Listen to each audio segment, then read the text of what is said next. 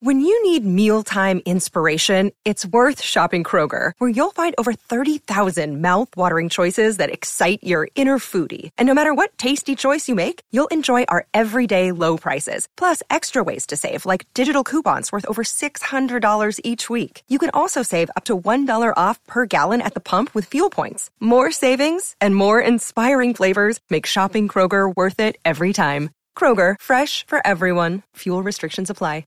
Mother's Day is around the corner. Find the perfect gift for the mom in your life with a stunning piece of jewelry from Blue Nile. From timeless pearls to dazzling gemstones, Blue Nile has something she'll adore. Need it fast? Most items can ship overnight. Plus, enjoy guaranteed free shipping and returns. Don't miss our special Mother's Day deals. Save big on the season's most beautiful trends. For a limited time, get up to 50% off by going to Blue BlueNile.com. That's Blue BlueNile.com. What the hell are you guys talking about? TCL is a proud sponsor of the SKOR North Studios. TCL, America's fastest growing TV brand. One, two, three. It's Mackey and Judd with Rami. With Rami.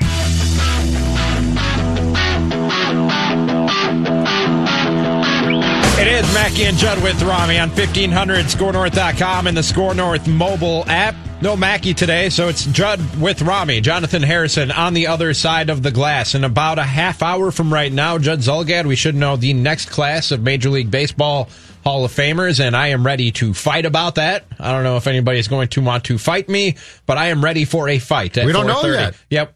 I, I have a feeling we're going to get into some kind of fight. We don't know what's going to happen yet. Regardless of what Why would you down. set up a fight before we Whether- even know? We whether- could be singing Kumbaya by the time it's all Whether done. the guys who we all know we're talking about get in or don't get in, one of us, I think, is going to take exception with that, and the other one is going know to what? fight them on that. you know what? Baseball's got bigger problems right now. This is true. Baseball's got bigger, and and you know what? If Bonds and Clemens go in today amidst the sign stealing scandal that the Astros and Red Sox find themselves in, involved, my suggestion to Rob Manfred's very simple: find the closest podium and say, "Ladies and gentlemen, I just want to say one thing: Pete Rose reinstated." You want to get into a fight to Thank- start the show? thank you very Is that much. what you're trying And to then do? walk off the podium. You want to get into a fight to start the show? Is that what? Judd's poking this barrel already. Why would No, loving. I'm saying Let's that do Rob this. Manfred, if, if you're going to have all this go wrong, you might as well just You're reinstate a Pete Rose guy. This is no, some- I'm not. This is something that in a year we have not discussed. I'm somehow not a on Pete Sports Rose guy. Talk Radio. What I'm saying is, if all hell is going to break loose, let's really break it loose. No! If Bonds goes in, Clemens goes in, the Astros cheated, the Red Sox cheated, you might as well just put Pete Rose just back make in the, a total mockery of the thing. Just a complete and total I'm not- mockery. Yeah, why not? The thing's become a complete joke anyway. Let's wait. Let's wait until the end. It's become, and you and Rami's first words when I walked in were, "We really didn't talk about the show much. I wonder what we're going to talk about today." That's something you needed to let people as know. if, as if what are you sports. doing today? I'm involved too, as if there won't be enough in sports to to justify two hours of entertaining programming filled with people screaming and trying to jump across tables. well, there are a couple things that we did talk about ahead of time. We'll have the scoop with Doogie. Darren Doogie Wolfson will be in the TCL broadcast studios at 5 o'clock with his latest scoops on the Minnesota sports scene. And we will have cram session at about 5.30. That's when uh, Jonathan has random questions and hands out arbitrary. I arbitrary didn't think about points. the answers yet based- today. I haven't even looked at I the just questions. saw que- question one has me. I'm trying to think on the fly. you sent here. the questions? I don't think I saw the questions. I just sent them a You little got bit them. ago. You just got them. I did? Yep. I don't see them. Questions two and They're three. there. I'm looking in my inbox right now. I, your name's on them. All right. I mean, he's uh, not leaving you out. Did I delete it? Did I delete it by accident? Ah, Well, okay. you know what? If he did, Truth is revealed right if now. he did, he ain't getting the new questions. No, you are not. No, I don't have them. I just looked in my recently deleted. They are not there. Let's see. I have hot routes. Sent mail. Good. Rami? Yep, I sent it to Rami. I Maybe got it 'em. just hasn't dropped in the box yet. There it is. Just dropped in the box. It literally just dropped in my I- box. I'm not. It was just funny. It sounded funny. And yes, I'm giving you drops on purpose now, Jonathan. Well, Jonathan today on Purple Daily You gave me some. You gave me plenty of drops, so thank you for that. you took something that I said, which was I believe the word is innocuous, which was nothing, and you're going to use it against me, and I'm going to get in trouble. All right, now I ha- will get in now. I have the questions, and You I shall study between now and five thirty when uh, draft when cram session like comes around. studied. But Judd, I wanted to I wanted to run something by you that I was just talking to uh, Alex Boone about on Purple Daily as I was filling in for Matthew Coller at six o'clock. Go back and listen to that at skornorth.com and the SKOR North mobile app. Not now. Listen to this now. You're plugging so many things. People are like, what? that later. Okay. my my notion is that my sneaking suspicion is that mm-hmm. they're going to regret sticking with Mike Zimmer and not hiring Kevin Stefanski as their head coach of the Minnesota Vikings. Okay. And I I've I think I've been tippy toeing around this, sort of dancing around this topic for for a while since like mid season when this offense was really clicking on all cylinders. And I I kind of threw it out there that hey maybe even if this does end up being a good season where you win 10 or 11 games and make some kind of playoff run, maybe you just start moving into a new era of Vikings football and decide Mike Zimmer has been a very good head coach right up until the end, but all good things must come to an end and you have All things must pass, as George young- Harrison exactly. A Uh-huh. young bright offensive mind who a lot of teams seem to be drooling over to be their head coach. The, the browns weren't the only ones who showed some interest in kevin stefanski. He never got past the browns because they locked him up right after the interview Sure. and then i opened up this article from uh, Courtney Cronin, who you hear with Matthew Coller on uh, Purple Daily frequently, right here on SKOR North. And she wrote it with, I'm trying to make sure I give everybody credit. She wrote it with Jake Trotter for ESPN.com. Okay. A profile on Kevin Stefanski and what Browns fans can probably expect from him as their next head coach. And after reading this thing, I was totally sold on Kevin Stefanski as a head coach and totally sold that they would eventually regret not keeping him and moving on from Mike Zimmer. And I will flat out admit that I probably shouldn't be swayed by things like this. Like this article is for lack of a better term, it's a sell piece. It's supposed to it's it this is It's painting the best possible this is light. written Absolutely. to to paint Kevin Stefanski in a positive light and make Browns fans feel good about this next head coach that they're getting. Sure. So maybe I'm being duped. Maybe Courtney and Jake have duped me into believing in Kevin Stefanski. But I want to read a few things from the article that really hit home for me about what I'm looking for in a head coach Mm-hmm. and get your thoughts, Judd. One was um, this was Gary Kubiak talking about Kevin Stefanski.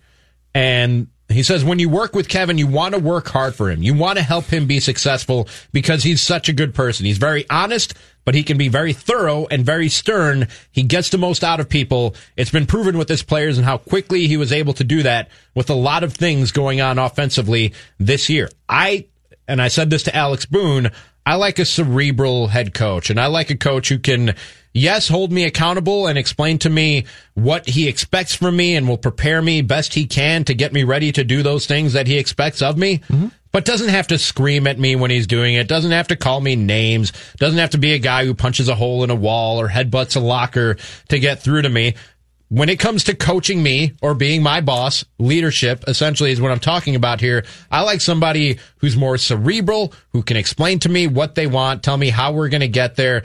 That that's what instills confidence to me for somebody who I expect to be a leader. Yeah, here's my question about Kevin. Uh, my question is this. I think he's a very smart guy. I think he's a very thorough guy. I don't know if he can command a locker room, w- which is a which is a gift that some people have and some people don't. And the Kubiak quotes I dismiss. Kubiak worked with with Kevin, and I think he probably likes him, but I dismiss them because I still contend that Gary carried way more of this than we know, and Gary liked being behind the scenes. And so Gary Gary insinuating that he worked for Kevin is sort of silly. Gary came in and installed. I can't get past the fact that Gary came here and basically tore everything up and said, okay, here's how we do things. And Kevin wisely said, okay, that's great. I'll learn your ways.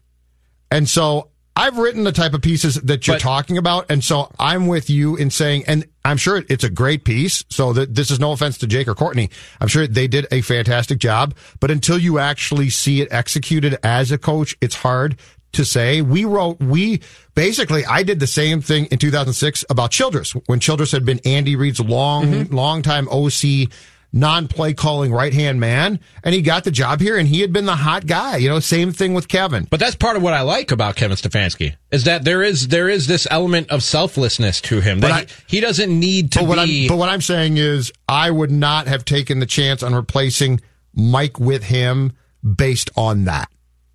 So, like, that's strike one for for me. That doesn't move me to say, and, and I'm not against what you're saying. If you if you decide that Mike is not going to be the guy long term, and like there's a different path, uh, there's a different path to go down. That's fine to me, but. I have, I've never been sold on the fact that Kevin was that guy. I know you're dismissing Gary Kubiak's comments, but I want to read another one because I think it goes along Sure. with what you're saying. And he's and talking about the way that that offensive staff was put together this year. It wasn't just Kubiak. There were other guys. Dennison was on that. There were a But lot of a Kubiak guy. Right. There were a lot of guys on that staff who I think, and we did, a lot of people from the outside looking in could look at it and say, well, how much is Kevin Stefanski really doing? How much control or power does Kevin Stefanski really have? That was the chatter out there, and don't think that these guys don't hear it. And Kubiak said the credit has to go to Kevin. Think about what he took on, the way he was able to put the group together and lead a group with that many faces.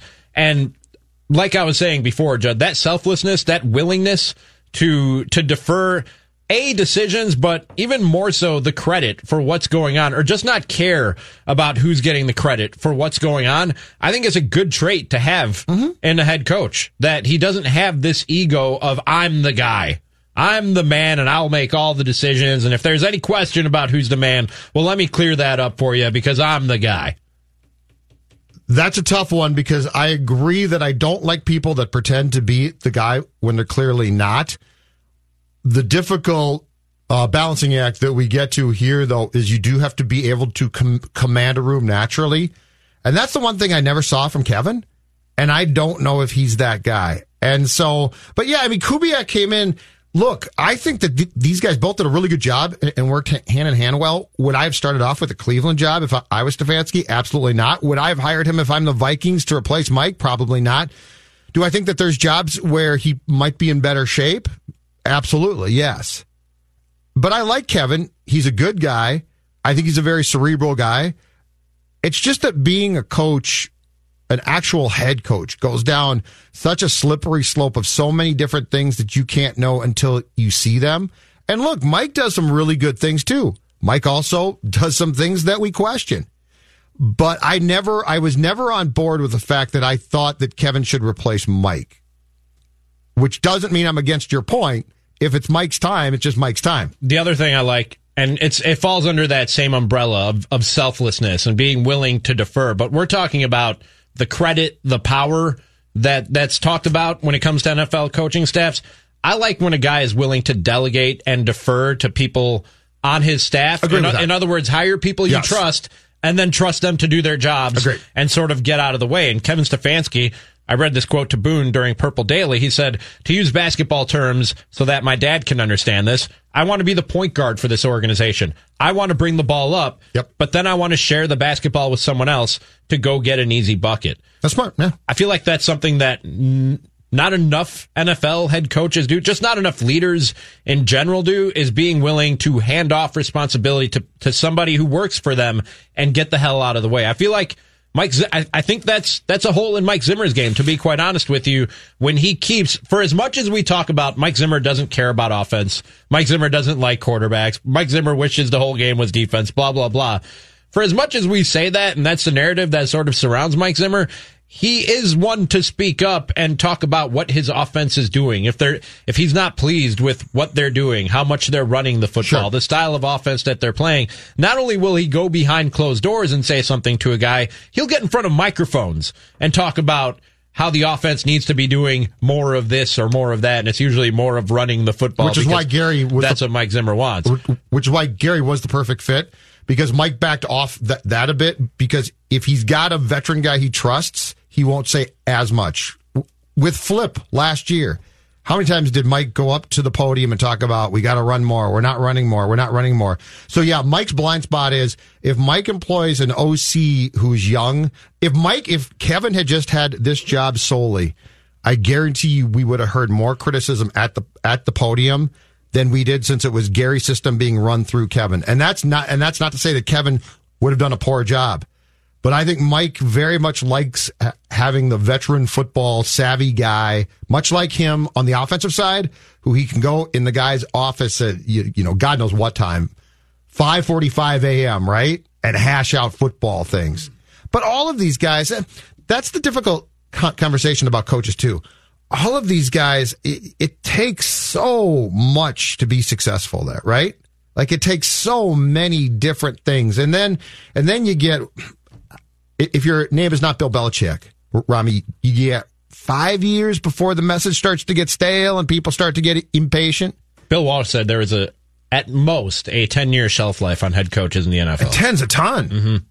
Ten's a ton. I mean, there, I think it's fair to say that there have been times where during the past couple years, you wonder, not can Mike Zimmer coach football, because I think he's good at coaching football, but is the message that he's passing along defensively too. Is it still resonating with this team? And I think that's a very fair question. I think that's a question he's asked. I, I think that's a question he's acknowledged having asked his own players.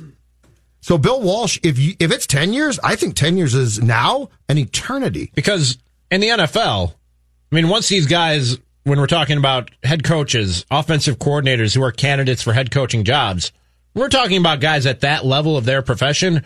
Every one of these guys knows X's and O's. Every one of them can scheme up. Every one of them can script a game plan. I don't think that there is a lot necessarily separating these guys in terms of what they know about football and and and calling plays of scheming up a defense or scheming up an offense. I don't think a lot separates the best NFL head coach from the worst NFL head coach in that respect. I think what makes a great head coach is once they've amassed this knowledge and this expertise in their field, it's leadership style. It's can you, like you said, can you control a locker room? Can you get 53 guys all pointed in the same direction, all yep. with one goal in mind, and all doing everything they can to achieve that goal? That's what makes a great NFL head coach. And plus, I think it's, and th- this is where Belichick's so good, and this has to be the most difficult one. It's getting people to be loyal and buy in, and then at the right moment, firing them. I'm serious. Yeah. No, you're right. But, but, think about it. Yeah. Think about think about the decisions that Spielman and Zimmer, Rami, are going to have to make in the coming months, right? Up until March. And think about the guys who have played well, who they probably, if they're smart, are, are going to say, We really appreciate it. And now you're done here. You know, Linval Joseph, right?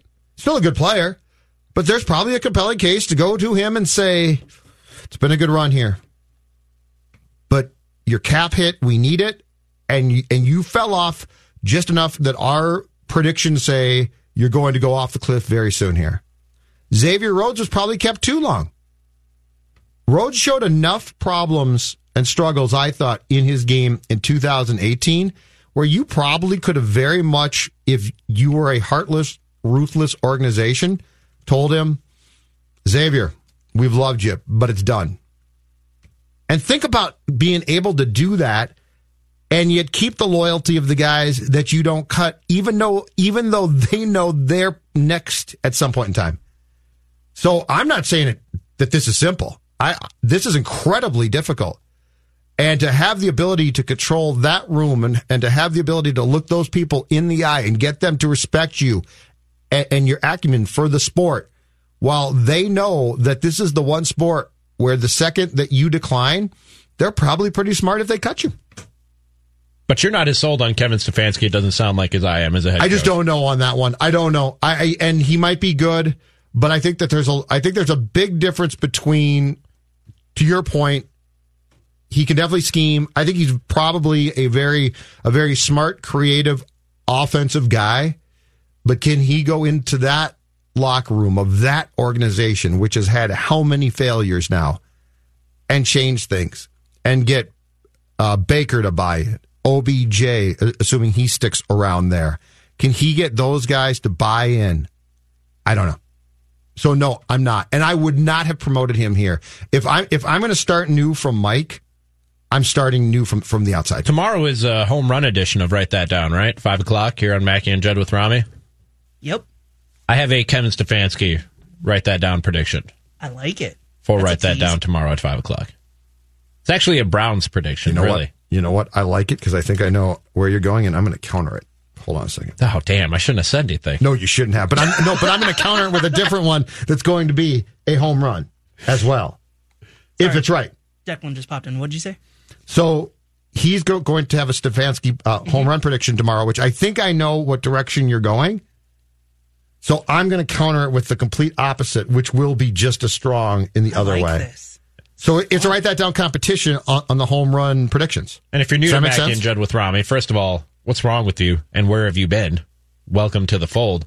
Also, write that down is every Wednesday at 5 o'clock, we make predictions and hold each other accountable for predictions that we've made in the past, like no other show of this kind is doing. No one else is doing that, and we do it every Wednesday at 5 o'clock. Hold on, home run. Are you putting this in your notes? predictions? I'm putting my, I'm putting my prediction because I'll forget it if I don't do it right now. I'm putting it down right now. I didn't think you took any notes on your computer. I thought, because all my notes are in my computer. All my notes are digital. All my I write thought- that downs are. Oh, really? I take some notes on. I thought you were strictly notepads. a pencil oh, and paper guy. No, no, no. I do both. Okay. But write that down. I I, uh, I keep them on my computer e- each week so I can go back and not repeat the same the same exact one like two weeks after. I started doing that, by the way. For a while, I was So you can track if Mackey's keeping records correctly. Oh no, I don't keep track of my No, past just for my own sake. I, I am. I'm, I'm keeping note of future predictions though. Like in the past, and I do this with my comedy too. And I really should just use the note taking apps, the dozen note taking apps that I have down in my phone. I'll just be like, oh, I'll remember this for later, and No, no, no, you inevitably, inevitably, I So you won't. don't keep your predictions? It happens all. No, I I like keep all my predictions. keep a record of them. Keep track and of them. And then I delete them I've when got- they come off the board. no, man. I keep all, all mine. no forever. Why would I do that? I delete mine once they come off the board, but Okay. otherwise I keep them. Hold on, you keep them all forever? Don't you want to know He's what, what you predicted? five years. That's a long time. Don't you? No.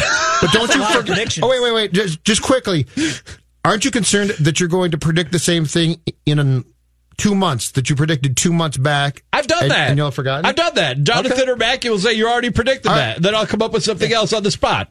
Fair enough. I've done that. This is why he didn't win the batting title.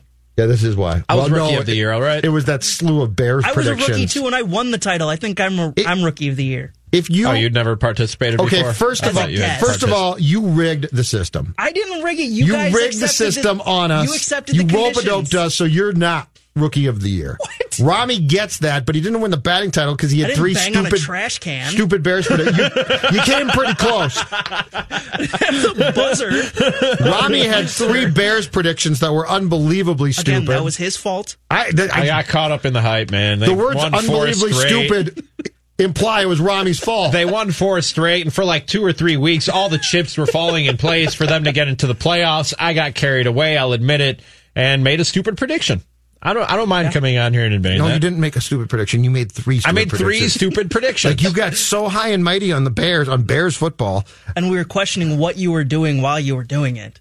I just told And you, you just what I was doing. in. They had won four straight. Everybody ahead of them in the playoff race, well, specifically the Vikings and the Rams, had gone cold at that point and were doing everything they could to give the Bears a sliver of hope. And I took that sliver, man. I took that sliver. Dude, you took that sliver for and sure. I ate it up like a sliver. Like if there's just a sliver of pie in a pie plate, I'm gonna take it and I'm gonna eat it, and it's gonna be good until it makes you sick later. And that's exactly what happened with my Bears. You were Write that down predictions. Just to be clear, you you were making positive Mitch Trubisky predictions. Okay. Yeah, I mean, no none of them were Mitch. Trubisky specific, were they? One of them, you said they would sign him to an extension and not just ex- or not opting in for the fifth year. It was you would they were going to give him a brand new extension. Well, that's not saying that I think they should. That's saying I think they will, and I still think that's a possibility. If based I remember correctly, at the time when you did predict it, we wondered what the heck you were doing, and you said, "I'm in." in, I don't remember that. I do not. I Anyway, recall listened to the anyway, audio I several times. You said It's not you're that big a deal. I, it's it's just that you, you are correct. Tomorrow is a home run prediction segment. By the way, where's the bat? Yeah, where is that? oh, I'll bring it in tomorrow morning. You sure? Just can you text me tonight? Because there's a prediction on this. Can you text Can you text me tonight to bring it in? Yes. Okay. don't Because then he'll be wrong. Didn't somebody predict that? Manny predicted that he wouldn't bring it in by the time. Oh, that he wouldn't bring it in. Yeah. All right, then remind him so that. Well, just remind me to bring it in. So Manny's batting I'm average goes old. down. Yeah. I'm getting old. I forget stuff. Okay. Now this is the equivalent. What we just did right there is the equivalent of the Astros banging on trash cans. we really just is. we just orchestrated a r- just shameless No, cheating scandal. You know who the guy who was who was banging on trash cans last year? Hmm. It was Mackey, who scheduled purposely scheduled trips to Allianz Field so Judd would be That's true. That and so that he would ever write that down. So Mackey's the Astros from last year. And you know, we never went through that, but that was Bush League. Like you're was devious, and I Like, like you I'm got here for it. Jonathan got us on the bowl prediction thing, which was BS, but we felt for it. So I sort that of counted on you guys not Mackey- being able to do math in quick time. And Ma- Mackey went behind the scenes and abused his powers in his job to set me up. It I felt, genius. I felt like Ron Burgundy in that moment. I was like, I'm not even mad. I'm impressed. Like it was so, it was so devious. Such a well thought out plan that I couldn't be mad at him, man. I had to just, I had to just appreciate what the dude just pulled off. When you have that kind of pull that you can schedule remote appearances somewhere. Not- and it, it- I don't want to talk about it anymore. Let's move on to something else. Real quick before the break. So Stefanski, you you would have fired Mike and hired I Kevin? Yeah. I would. I just. I'm not trying to say that Kevin didn't deserve a chance. I am. I am saying flat out, if I was the Vikings, if That I'm going to fire Mike, I'm going with a new staff. That piece by Courtney and Jake put me over the top. And I know I know I shouldn't be Don't- swayed by don't stuff fall like that. those, man. But you know what you know what what this what you reminds think they're me of? do? A hit job on Stefanski? You know what this reminds me of?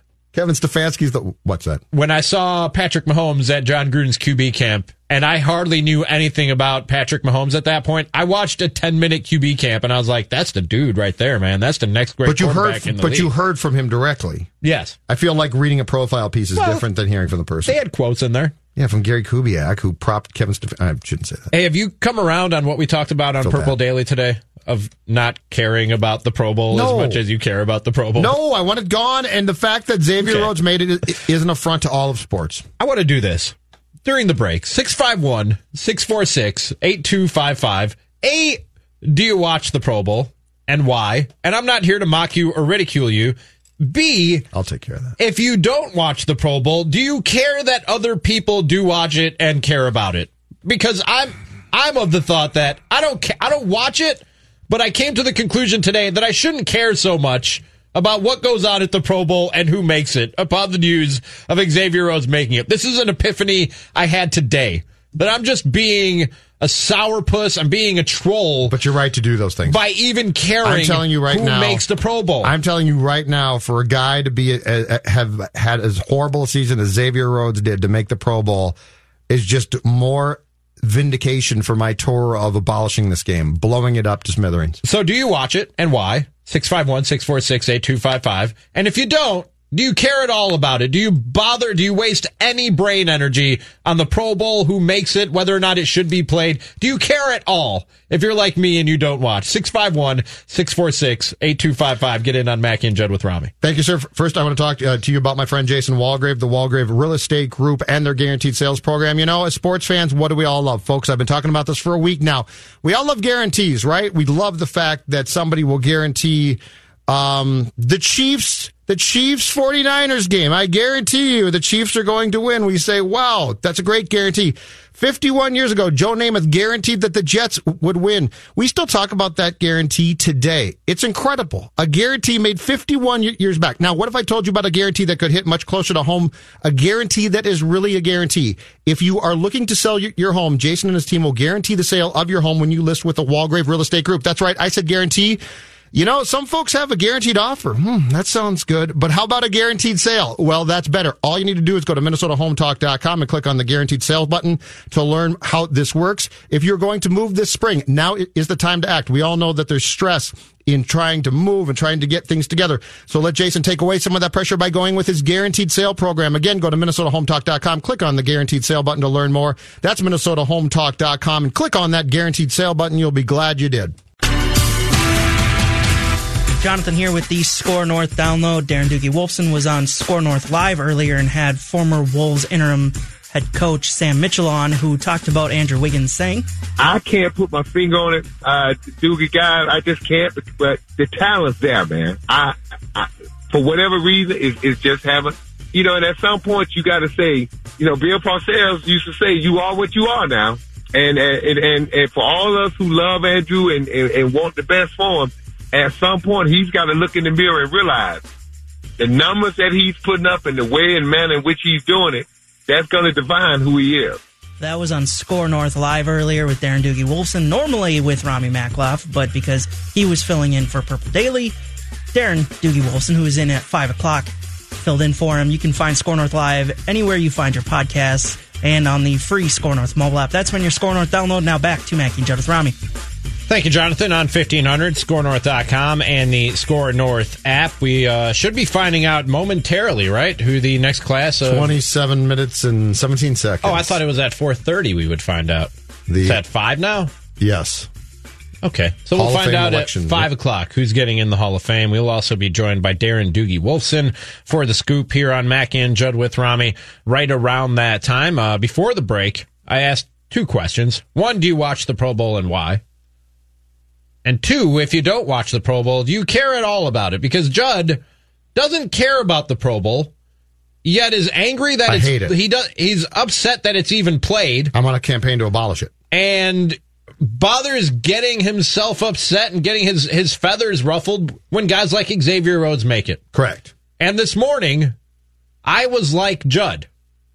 As recently as this morning, I mm-hmm. was in the same boat with Judd and then realized very quickly, and I explained it on Purple Daily as Twitter trolls who come after me or come after Judd or who come after anybody who does what we do for a living and feel the need to tell us how bad we are at our job and why we shouldn't have it. And my response to them always is, if I bother responding, why do you care? Just change the station. Just hit the X on the podcast that you're listening to. I wish Why- them a good day. Why did you go out of your way to A, continue listening to me, to find out how bad I was at this, and then reach out to me to inform me of that? If enough people agree with you, they will turn off their radios, they will turn off their podcasts, and eventually I won't be here. That's how you win and I lose.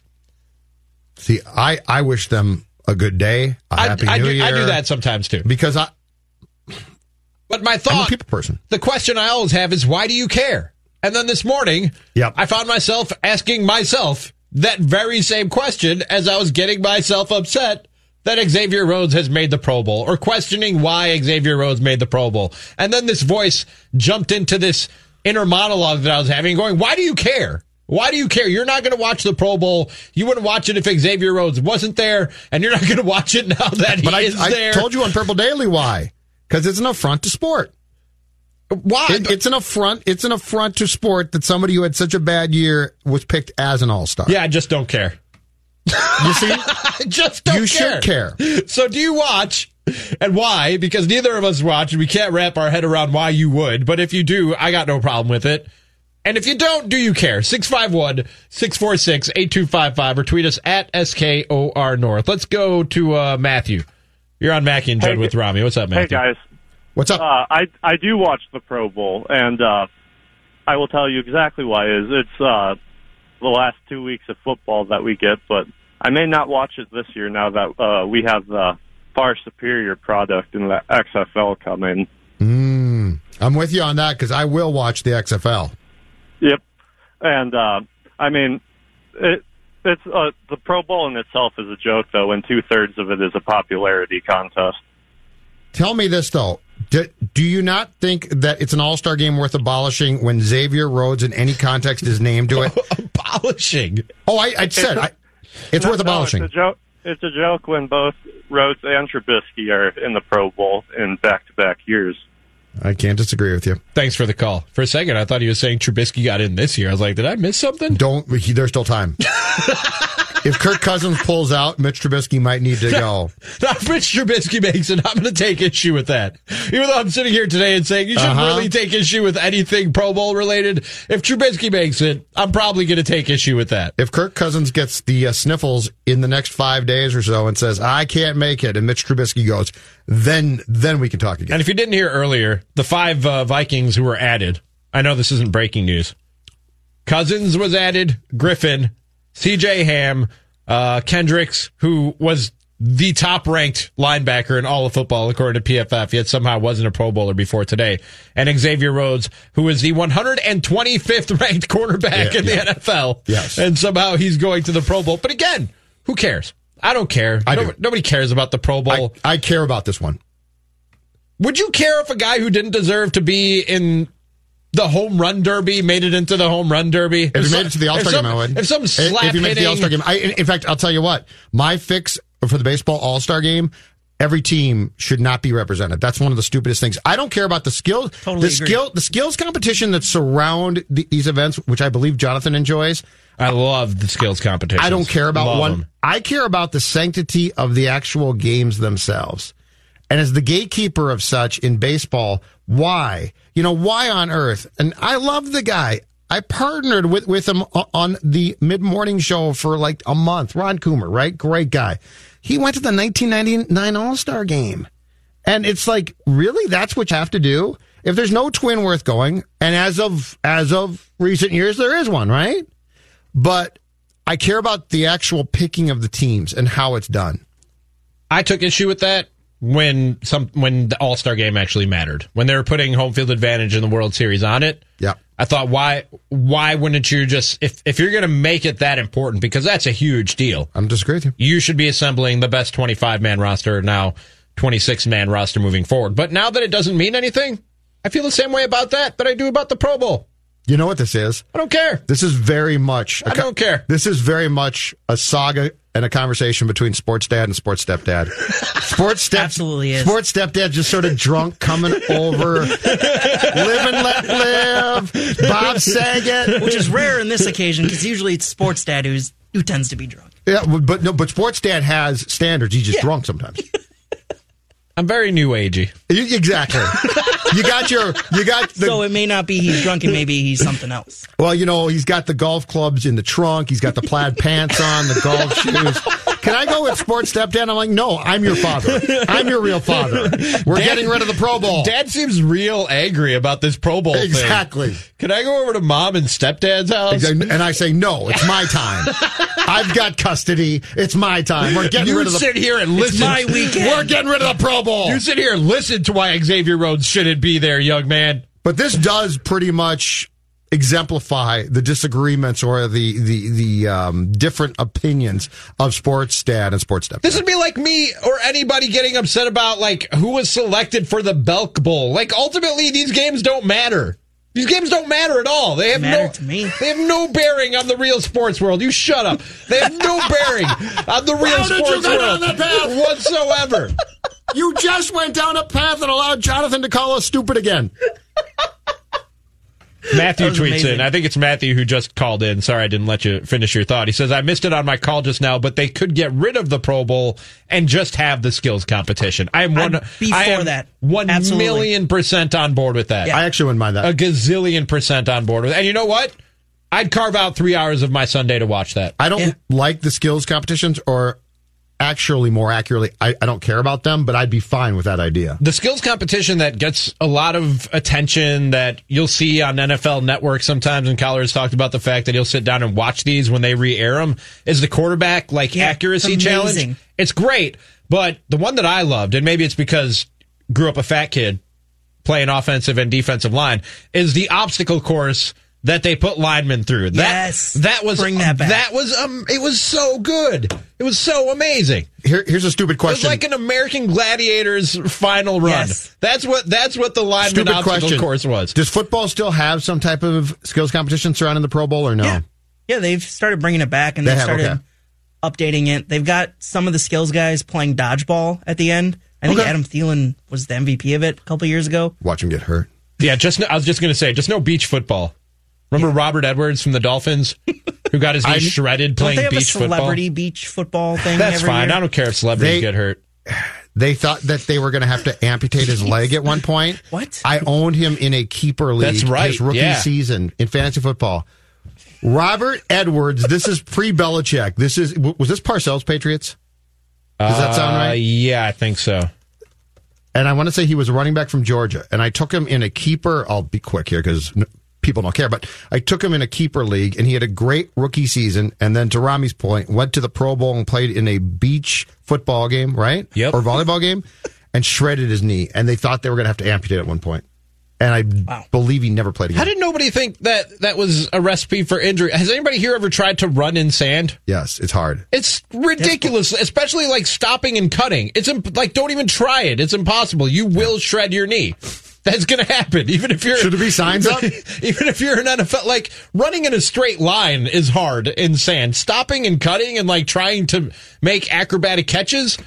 Of course, that was going to happen. Who didn't think that was going to happen? Should there be signs up?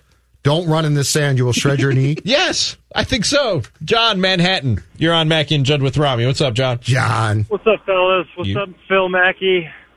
He's not here. he's not here today. He's not here today. I know. I was- You're funny, John. Thanks, Judd. Glad we're friends again. Um, Yeah. so Wait, did you guys have I- beef? Yeah. Was there beef here? Yes, Yeah, it was a full weekend of beef. Okay, all right.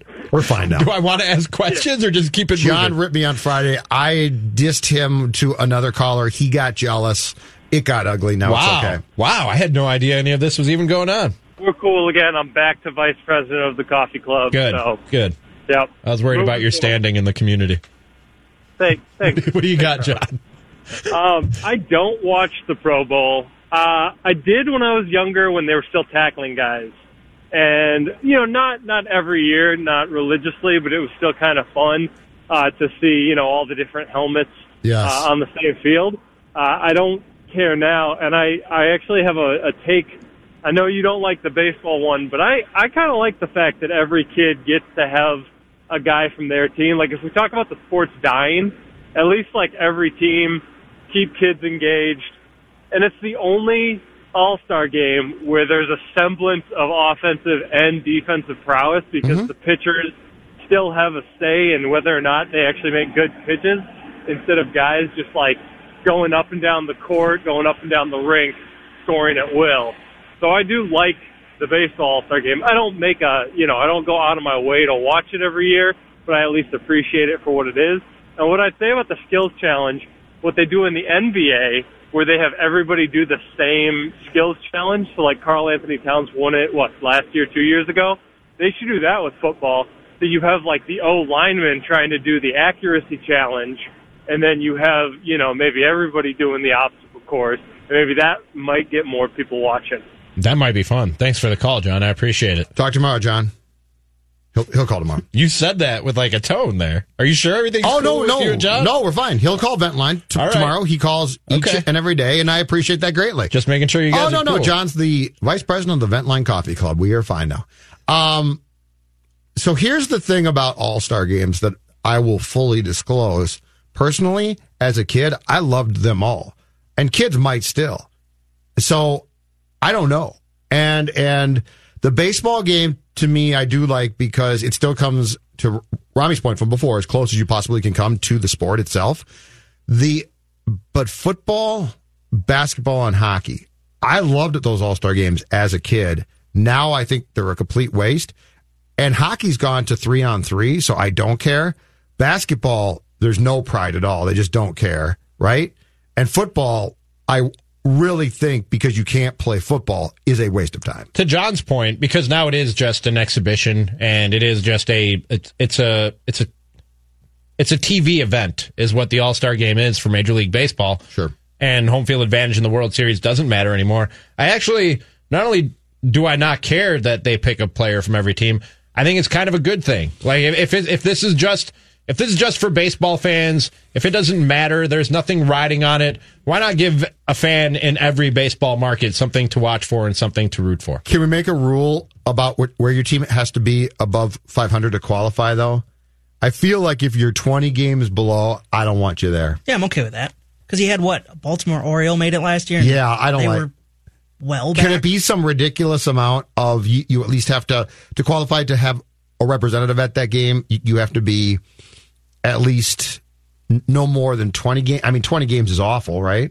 Oh, for is, sure. Is 20 games fair? At the All Star break, if you're 20 games back, Yeah. yes. You might need that more than anybody. You might need that more than any other fan base. The Orioles might have needed that more than anybody else last Do you think season. at that point in the season, any Orioles No. fan was tuning into the All Star game like, yeah, And I'm let's not- see random pitcher guy? And I'm not worried about him. no. Who weren't. was the Oriole last year? Oh, who was the poor sap from the Orioles who had to go?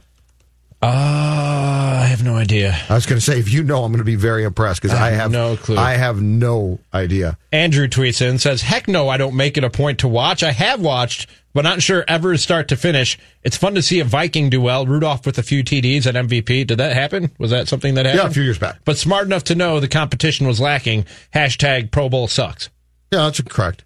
I, I agree with that, and that's why it's my movement to get rid of it. Let's get one more call on this. Jonathan's trying to find the Oriole who, who represented. Leroy, you're on Mackey and Judd with Rami. What's up, Leroy? Hey, good evening, guys. Thanks for taking my call Sure. for the show. Thank you. Anytime. Um, so I am a I've, I've watched football since I was eight. I'm 37 now, and I used to watch Pro Bowl. Definitely don't watch anymore. Uh, there's no incentive, so I think this is what they should do with it. I think they should. You know how in the NBA, if you make All NBA, like um, you get basically eligible for the max uh, on your on your max offer of your your contract. So Karl-Anthony Towns barely missed it. I think two years ago or something like that. Right. So I think they should turn the Pro Bowl into something like that where it's incentive based. So like, you know, maybe the maybe like the ten best performers of the Pro Bowl, you could use like pro you know, analytics, pro football focused stats or whatever to like verify that, but like the top ten guys should be eligible um in some way to make an incentive on their contract.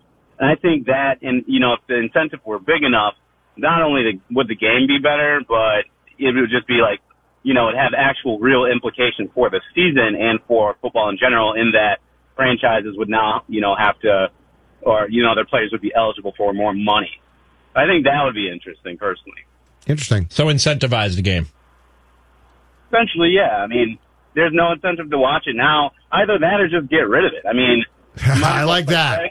you might as well play flag football at this point. You know, Yes. I'd actually, I'd actually rather watch, you know, guys like Odell Beckham Jr. versus, um, you know, Josh Norman or like a elite corner uh, playing flag football because you can see just their actual uh, individual physical skill set rather than Like like, training camp drills. You know, yeah, ra- yeah. Ra- rather than like scheme and you know defense, you see one on one, Mhm. you know matchups of these guys and displaying their skill set. I would love to watch OBJ take on Josh Norman at the end of the season in like ten straight routes. You know, just like a, a quarterback, OBJ and Norman going at it.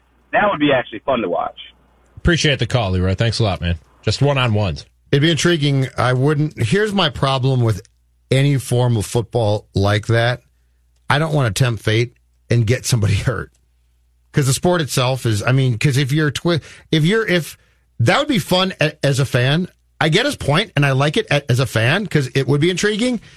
But what if you know OBJ twists his knee or something, and then he's hurt, and then you get him hurt, and then he tears his ACL. I'm just throwing it out there. That that's the one thing with this sport is I feel like you either need to play it at full speed or n- not play it. Which again, you know, baseball, baseball full speed is great and fine, but if you don't play baseball at complete full speed, you don't feel like a person is going to get hurt, right? Yes. You know, NBA. Unless Pete Rose runs you over and knocks your block off at the plate. Ray Fosse should have got out of the way. That was a great home plate collision. That was a great home plate collision, I man. That was with the you. that was the All Star game personified. For all the ire that I have for Pete Rose, I actually kind of agree with you on that one. well, didn't you like Rose a, as a player? He was my absolute favorite player of all okay, yeah, because that that's a to me that's a very different discussion about what took place after the fact and Pete's playing career. Sure. I agree. You know, I can separate Pete's those playing two. career was fun to watch. mean, I'm not letting him in the Hall of Fame, but I can separate those two. I can still look back and appreciate who he I'm was just as a player. I'm just curious what we find out in nine nine minutes and six seconds and five seconds and four seconds. Are they going to unveil this gets one by one, or are they I don't going know to how tell they do it. I don't know. Uh, yeah. so the Orioles representative last year was John Means, Okay, we didn't need him. I don't. Pitcher. I don't know. Who, pitcher for the Orioles, finished second in the Rookie of the Year voting. Okay, I, yeah. kind of consider myself a baseball guy. exactly. So, did you Um, really need him there? I, I Yeah, don't. you I didn't need him. I don't do know you who think- John Means your- is, but I'm not an. Orioles fan. Okay. Do you think the city of Baltimore cared? Do you think Orioles fans cared that John Means made? Jonathan, you and I are solving a lot of problems today. We are. I had an idea. I just had an idea while that last caller was on, talking about incentivizing fans to watch. Okay. I don't know about you guys. Not many things incentivize me as much as food.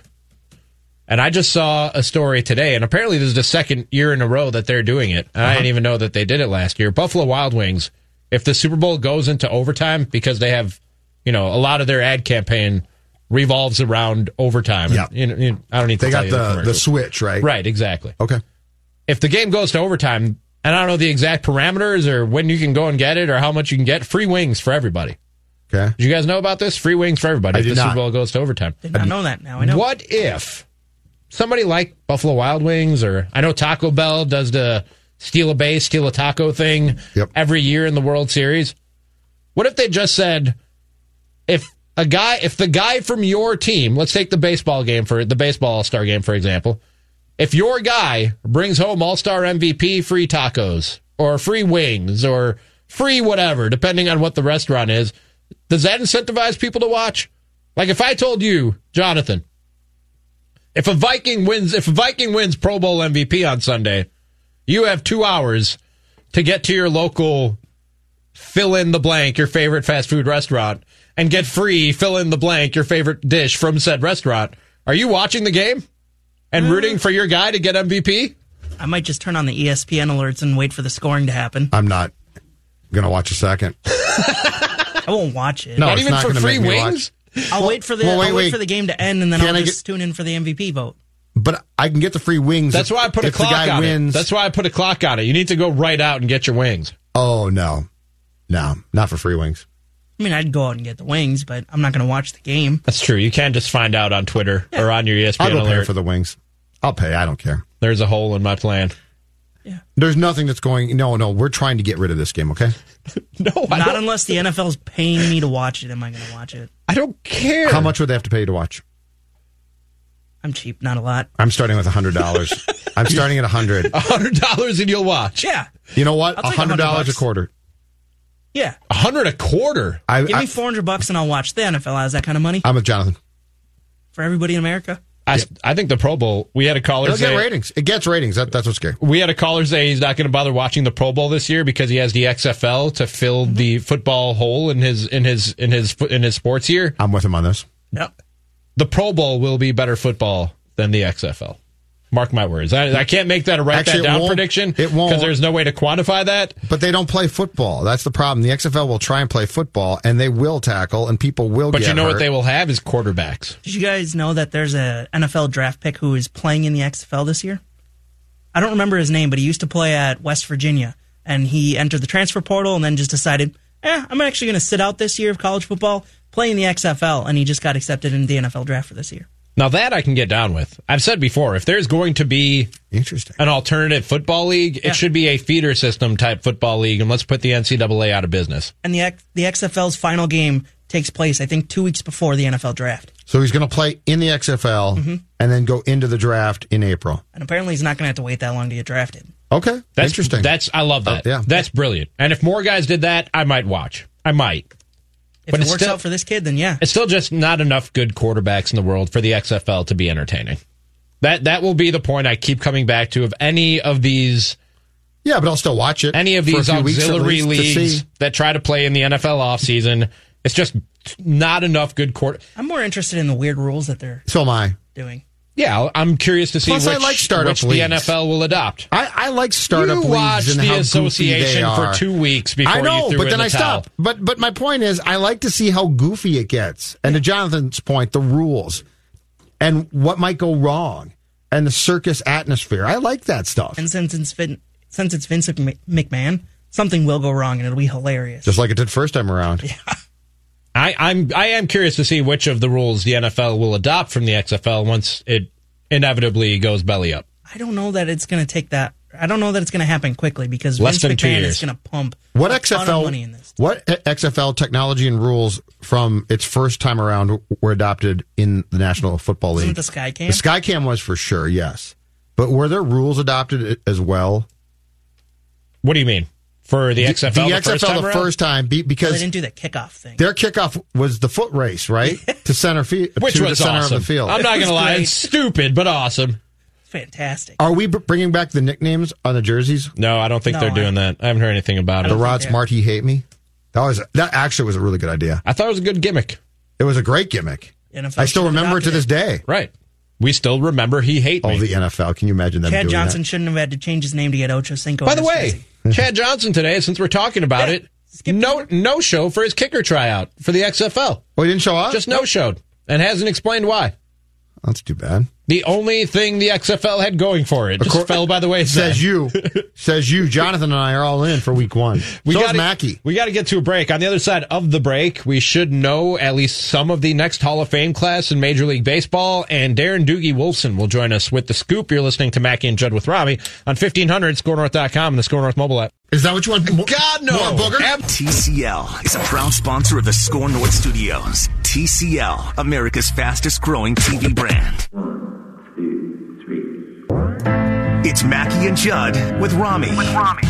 Um, but it was really interesting and really kind of fun um, as a fan, and then fun as a friend to see a friend obviously finally get that big, big contract that he that he wanted, and then as a fan to sort of see how it works in the ins and outs of you know co- contracts and speaking of uh, other teams and where they were and stuff. I don't want to break his trust, but but um, the Twins were were uh, uh, far ahead um, uh, ahead of any any other team for sure. That was Mardy Fish on SKOR North Live today. And if you are not familiar with Mardy Fish, we'll tell you exactly who he is and the role he played in getting Josh Donaldson to the Minnesota Twins in the scoop with Darren Doogie Wolfson, who's in the TCL broadcast studios, along with me, Rami Makloff, and Judd Zulgad here on Mackey and Judd with Rami. But real quick, before we get to that, and Doogie, feel free to jump in on this. Uh, there's been an active scene outside of Antonio Brown's home with a police presence for the last couple of hours, and there were not a lot of clear info as to what was going on, except that there was an assault being investigated in Brown's home. Well, during the break, TMZ Sports put this out. Police are trying to now convince Antonio Brown to surrender peacefully while they pursue an arrest warrant for alleged uh, felony, battery, and burglary involving a driver for a moving company, per TMZ Sports. Man, oh man. Hello, gentlemen. I mean, I guess my only thought on this is I hope he gets the professional help he's so sorely That's where I'm at on this too. Because I think the other side of it is if he doesn't, he is going to be dead soon enough. Yeah, or or he's going to seriously hurt or affect somebody else in his life, if not both of those things. The Antonio Brown thing was funny and intriguing for a while, and in these last couple of weeks, maybe a month, it's just gotten sad and scary, and it's clear that this dude needs some help that he is not seeking out. Correct. And you know what? I mean, mental illness is a real thing.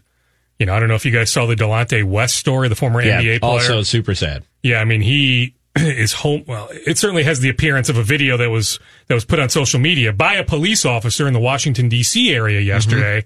You know, he's shirtless. He got beat up in the street or in some intersection, and he's rambling. I mean, it's clear as day that Delonte West needs all sorts of help. And I mean, there was a video going back months. I think it was either in New Orleans or Houston. It doesn't matter where it was, but you know that he was walking around aimlessly. You know, shoeless. You know, so I mean, we've known for quite some time that the former NBA player needed some serious help. You know, so that got me thinking. You know, when you just brought up Antonio Brown of of what I saw yesterday with Delonte West. But yeah, I mean, I just I hope both of them, West and Brown, get the help that they so badly need. Yeah, this is super sad. Uh, you actually were in for Rami today on SKOR North Live, and we- heard the clip coming in.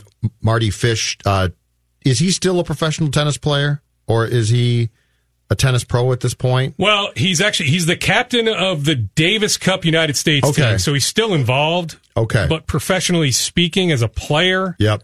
he is done. He actually competes more so as a golfer now.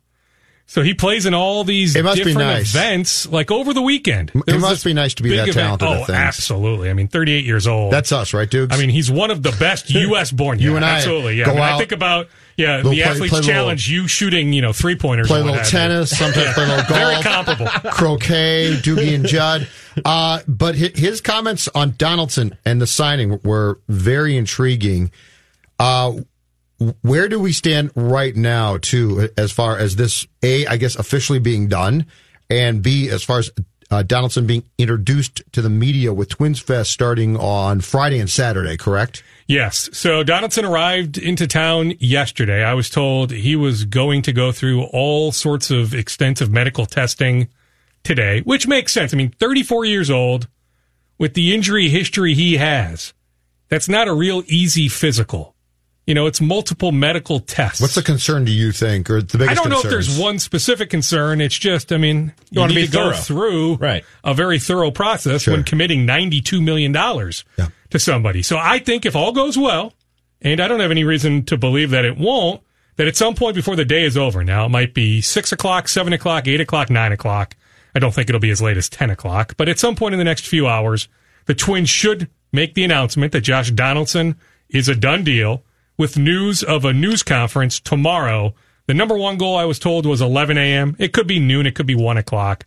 But at some point tomorrow, late morning, early afternoon, there should be a media introduction, Josh Donaldson being introduced to, to all of us. And back to Fish, by the way. So he connected with Donaldson at one of these celebrity golf classics a few years ago. Just randomly went up to Josh, said, Hey, you know, I'm Mardy Fish. Don't know if you know who I am. You know, and Mardy's one of the best U.S. born tennis players in history. You know, didn't win a major, but came close, made it to the quarterfinals at Wimbledon, you know, quarterfinals of, of I believe, the U.S. Open, maybe the Australian Open, but multiple majors. And he's won some, you know, smaller events. You know, injuries got the best of him, is my understanding. So he retired, you know, from, from competing professionally tennis wise a, a few years ago, but he's still involved, you know, I mean, captain of the, of the Davis Cup team. But he's this really good golfer. Like, he is good enough. Like, I think he made a run a few years ago at qualifying school, came really close. Like, he is that good. Over the weekend, John Smoltz beat him, beat him by a couple strokes. I mean, many, many players. He finished second in the Celebrity Golf Classic, but Donaldson was down there. So he hung out with Donaldson. You know, actually, this time last week is when about the news broke. It was about six thirty, seven o'clock last Tuesday. You know, Mardy, and I'm sure the interview is podcastable. I'm sure it's available on on skornorth.com. I mean, he was great for for 20 minutes. Had nothing to do with my line of questioning. I mean, he's just he's just that good of a guy and, and that much of a of a great conversationalist. But yeah, I mean, he laid out his relationship with Josh and the role he played, and he said so. Last Tuesday in the morning in Orlando, he plays this this practice round with Josh, and Josh, you know, finally cracked at some point, you know, late morning, early afternoon. So Mardy's like, I had this news. But I had to keep it to myself because I reached out to my dad, but my dad isn't on Twitter, you know, really doesn't know anybody. So he felt comfortable telling his dad the news. But yeah, Mardy Mardy knew of, of Josh's commitment to the Twins at about you know noon last Tuesday, mm-hmm. many hours before the story broke. Did he tell you how much convincing it took, or how much Josh Donaldson, you know, was? He probably doesn't know a lot about the Minnesota area. Was hesitant in terms of committing to moving his his family and his whole life here to Minnesota. Yeah, I mean, he said there was there was some back and forth about that. Now, you know, Mardy actually moved away from here when he was one or two years old. You know, still visits when he can, but really, I mean, he's he's a Florida guy who now resides in Los Angeles. You know, considers himself a diehard Minnesota sports fan. Still has allegiances here, but really, I mean, he hasn't spent you know a considerable amount of time here in the Twin Cities for many many years. But yeah, I mean, he offered uh, up as as much advice as he could, but. I mean, he just said it in the soundbite we played coming into this segment. I mean, you know, nobody else was really close to the Twins' offer. You know, he even said, you know, Atlanta might not have even really been in it. Did You that know, I think- surprise I think there's some some bad reporting on on the Braves' involvement in all this. Well, I think that I think those misinformation campaigns are very deliberately put out there oh, sometimes. Oh, course they are, during yes. negotiations by agents, Doogie. That one hundred percent. That's that's where the mystery team came from. That Scott Boras invented the mystery team just to just to up the bidding when it comes to one of his clients, like a Josh Donaldson. And I mean, I think the Braves were involved, but I mean, I guess I just don't even know if they went to a fourth year. You know, how much money were they truly offering? I mean, you know, the sense is they were not even in the in the same you know stratosphere. And Josh, Josh as, grew as up the Twins. Josh grew up a Braves fan and definitely had interest in going back there as well, right? So it made sense to at least pretend that the Braves were still in the hunt if they were, you know, interested, but on, on the outside a bit. Correct. Yeah, I mean, Josh is from Alabama. He's an Auburn guy. You know, so actually might have been born in Pensacola, but he's got ties to that area. Yes, you're right. That that you know his allegiance going way back was was with the Braves. But yeah, I mean, Mardy Mardy was great. I mean, you know, I didn't know that Josh's girlfriend is from Toronto. You know, Josh has a girlfriend that that resides in Toronto. So I mean, he's you know he played in Toronto, so I mean he's used to a cold climate. And really, I mean, baseball wise, you know, maybe for a week or two in April, it could be bad. Mm, but year this isn't like- the NBA. Toronto does have a roof, though, right? That's Rami? true. Toronto did put a roof on it. Yeah, thanks, so Doogie, for going down that path. you didn't have to deal with the elements. In Might as well rip Doogie. off the band-aid right now. Uh, but yeah, it was it was a fun conversation. But yeah, I mean, I just it was fascinating to me just how close those two are. You know, and Mardy told me behind the scenes, like he put some stuff out on on Twitter, you know, but he goes, trust me, I mean, just text messaging. He goes, I mean, I was blowing up Josh's phone at one point. Just Josh didn't text back to me, and that's when he found out. You know, Josh said he was up in in Canada visiting uh, his girlfriend's family or what have you. So apparently, Josh said he wasn't getting cell service or or something like that. But but yeah, it was great. Just Mardy, you know, Mardy and Josh being being that close. I'd like to switch to Wolves, Dukes. Um, they're playing terribly, so not focusing the on the on the court product. Carl Anthony Towns, after he came back and played last week, I believe it was on Friday, first game back after a 15 game absence or so, he had some interesting comments on the road to a specific group of uh, people that that cover the team and travel about sort of we're not going to turn this into another circus and gong show. I I like the team. I don't ever think he specifically came out and said I'm thrilled here. Uh how do you read those comments and what do you think is going on here as things on the court definitely disintegrate? Towns is now back, but just trying to read through those comments, I didn't know exactly what to make of them. He he wasn't creating a cluster bleep necessarily, but I found those comments which were very thorough. I, I think it was three paragraphs worth of comments that the Chris Hine's Star Tribune had to be intriguing. Well, yes, intriguing. Also, one heck of a coincidence that Towns is back. The same, you know, first game that Jeff Teague is no longer Yes, here. that's another interesting. Point. Now, my understanding is Teague was never a pain in the you know what. You know, was a professional in many ways, but on the court, and even, I mean, off the court, I mean, those two just, they didn't hang out or vibe at all. You know, but I'm just saying, I mean, it's- it's more of a style and- thing, right? Teague, just not a match at all. So I just, it was very interesting that Towns is back, and he would have been back days prior if if this illness didn't hit him. You know, so there might have been one or two games there with Jeff, but yeah, make no mistake, no love lost on the court between Teague and Towns. On the comments, I guess I read it like this. I mean, there's not a thing this franchise does without Towns having his fingerprints on it. Doesn't mean they're doing everything he says or recommends, but he is aware of everything. They have empowered him. He did not have that at all under Tom Thibodeau. But Ryan, I mean, they communicate all the time. I mean, he heads over to Ryan's house in the West Metro, just drops by, hangs out. So you believe him when they go to church together. When he shoots down the rumors that he's not happy here, which he, he finally did, and, and not that he was avoiding cameras or reporters, he wasn't playing, and so he wasn't he didn't have media uh, responsibilities during that time necessarily. Finally, on Friday when he returned to the court, he basically came out and said that there's nothing to these rumors that he's not happy here in, in Minnesota, and tried to shoot all that down. You think he's 100% telling the truth when he says that? I think for the most part he is. Now, I mean, you know me, journalism 101. Why is this person lying to me? Mm-hmm. I do take him at face value when he has said in the past that, you know, the promises he made Flip Saunders, he wants to do his best to live up to. I do think more than anywhere else, he'd like to win here. That being said, am I convinced if it's like this in a year, year and a half, that this won't turn into an Anthony Davis situation? I'm not ready to go there. I mean, I'm not convinced that that just because Towns is under contract for five years, that it doesn't get to the point of him asking out. But are we to that point right now? No, absolutely not. How quickly can we, or how, much time will he give this to decide? Do you think too? Because this is this is a work in progress. That this is a team that's playing a style that at least in 2019-20 guys does not fit their personnel at all. So this is going to be this was never going to be a, quick fix. The the fast start was a bit of a a fool's gold type of deal. It was. I mean, just based So on how I mean, long look at does he who they give this beat. thing? And I fell for it hook, line, and sinker. Well, it was hard not to. It was exciting, and they were playing well. And and some guys, when they play well, can have really good games. Wiggy, who's now back to sort of being Wiggy. But all of that being said, I'm just curious because if Towns is is dead set on a year and a half from now, this is going to be changed. I think it could be improved, Dukes. I don't know what's changed though. Completely. Yeah, although I mean that's why they want his guy D'Angelo Russell. Like you could argue, is Russell a good fit here? And I don't see a path where you end up with Russell where Andrew Wiggins goes out. Now maybe there would be a different Wiggins trade later on, but I think if if there was a path to acquiring Russell, you'd have Russell, Wiggins, and Towns.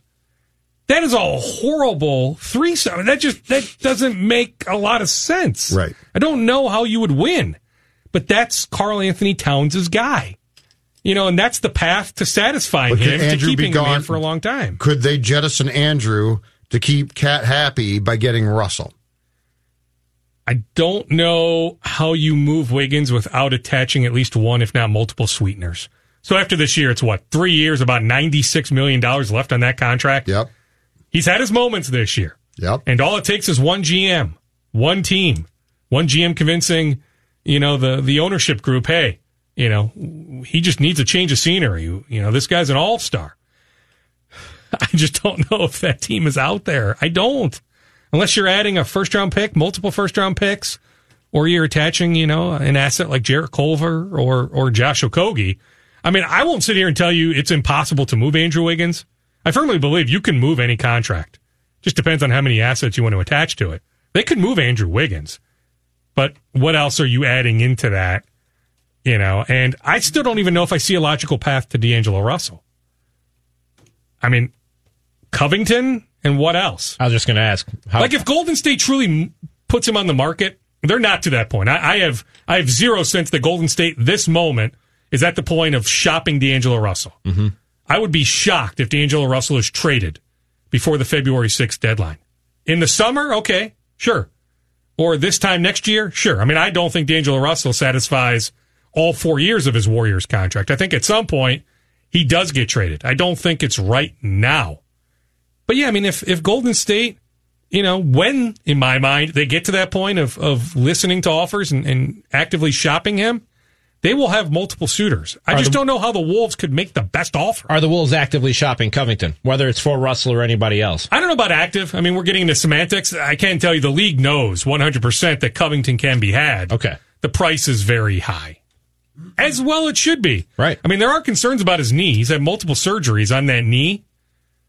But he's held up really well this year. He can guard multiple positions. He's got multiple years left on a really good contract.